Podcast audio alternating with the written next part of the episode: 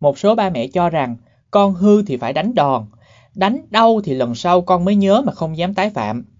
Ngày xưa ông bà cũng làm như vậy mà con cái đứa nào đứa nấy cũng nên người đấy thôi. Phải đánh đau thì mới trị được, chứ còn nói nhỏ nhẹ thì chắc chúng nó leo lên đầu lên cổ mà ngồi hết. Uống tre là phải uống từ thổ còn măng, chứ mà chờ đến lúc lớn rồi thì làm sao mà dạy được nữa. Vậy thực hư câu chuyện đòn roi là như thế nào? Liệu đánh đòn có phải là cách hiệu quả để dạy con? Hay đó chỉ là cái cớ của sự bất lực, của việc thiếu kỹ năng làm cha mẹ? Và những đứa trẻ hứng chịu đòn roi có trở nên ngoan ngoãn hay mang trong mình trái tim tan vỡ cho đến lúc trưởng thành? Mình là Thanh Nhật, biên tập viên tại Con của tôi. Chào mừng các bạn đã đến với kênh Postcard Con của tôi học làm cha mẹ chủ động. Trước khi thảo luận về câu chuyện đòn roi á, thì chúng ta hãy cùng tìm hiểu xem là đánh đòn có tác động gì đến trẻ hay không. Câu trả lời chắc chắn là có, nhưng cụ thể tác động đó là gì? Việc đánh đòn làm cho trẻ chấm dứt ngay lập tức những hành vi không phù hợp như là la hét, ăn vạ, ương bướng hay là chống đối bởi một lý do đơn giản là vì trẻ sợ. Việc đánh đòn chỉ làm cho trẻ sợ mà từ bỏ những hành vi xấu xí trong chốc lát, chứ không dạy cho trẻ phải làm gì phù hợp ở lần sau. Tức là nếu lần sau trẻ gặp những cái vấn đề tương tự thì trẻ vẫn sẽ la hét, giành giật, thậm chí là đánh người khác để đạt được mục đích. Nhất là khi không có cái người đánh đòn ở bên cạnh. Đánh đòn chỉ làm cho trẻ né tránh bộc lộ hành vi xấu xí khi không có mặt ba mẹ, chứ không làm suy giảm những hành vi đó trong thực tế. Hơn nữa, theo phân tích trong tâm lý học hành vi á, thì việc đánh đòn chất chứa rất là nhiều nguy hiểm mà chúng ta không lường trước được. Thế nhưng, không phải ba mẹ nào cũng hiểu hết những cái điều nêu trên. Đâu đó trong một số gia đình vẫn còn tồn tại những hiểu lầm có phần nghiêm trọng về việc dạy con bằng đòn roi.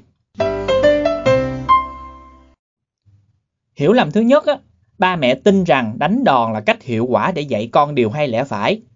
Nhưng mà sự thật có phải như vậy không? Ba mẹ nghĩ đánh đòn là yêu thương vì ngày xưa ba mẹ từng được ông bà dạy rằng thương là phải cho roi cho vọt. Nhưng mà thời nào thì theo thời đấy. Những cái câu chuyện như là muốn con nên người á, là phải đánh đòn hay là nhà nào cũng phải có một đứa con trai để nói dỗi tông đường đã quá cũ kỹ và không còn phù hợp với thời nay.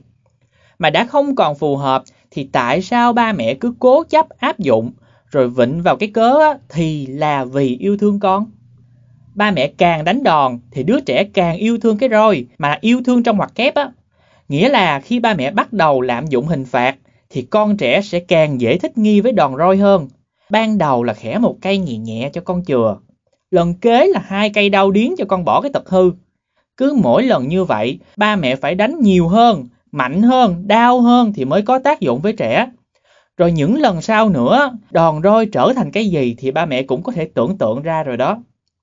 Đánh riết rồi á, cây roi như là người bạn đồng hành của trẻ, bị đánh thì mới ngoan, còn lỡ một ngày ba mẹ quên đánh á, thì trẻ sẽ tiếp tục bộc lộ những cái hành vi xấu xí, thậm chí là có thể nghiêm trọng hơn lúc ban đầu. Hiểu lầm thứ hai á, là ba mẹ cho rằng đánh đòn một chút chắc cũng không sao.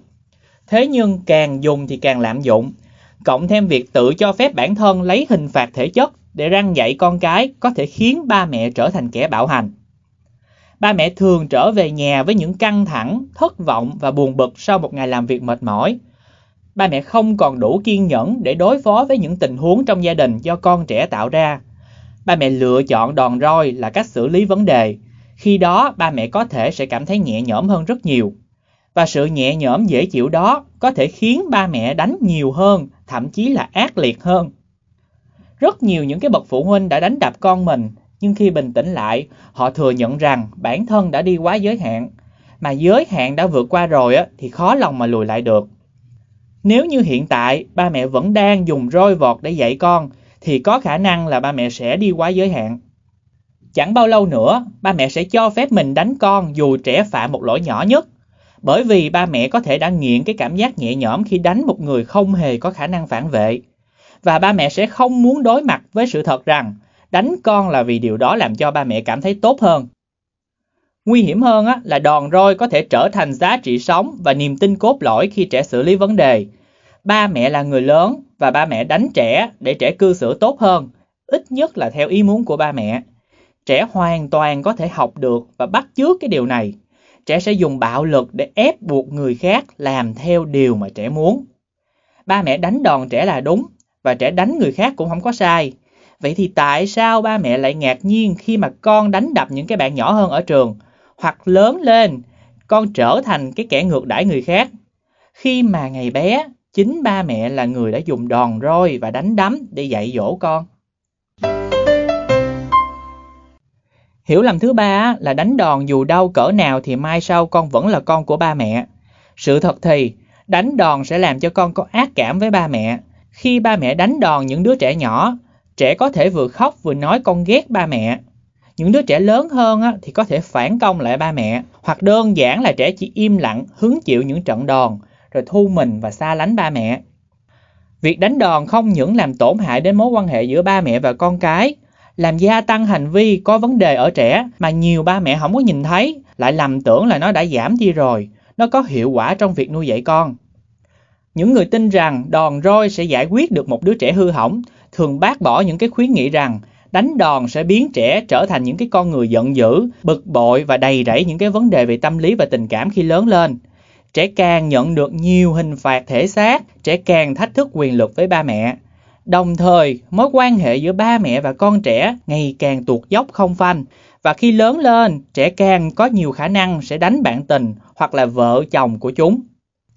Và ba mẹ thử nghĩ mà xem, mục tiêu quan trọng mà ba mẹ đặt ra là nuôi dạy con nên người. Nhưng với cái cách dạy dỗ roi vọt như thế này, thì 10 năm hay 20 năm nữa, ba mẹ nghĩ rằng mình sẽ nhận lại quả ngọt hay là trái đắng.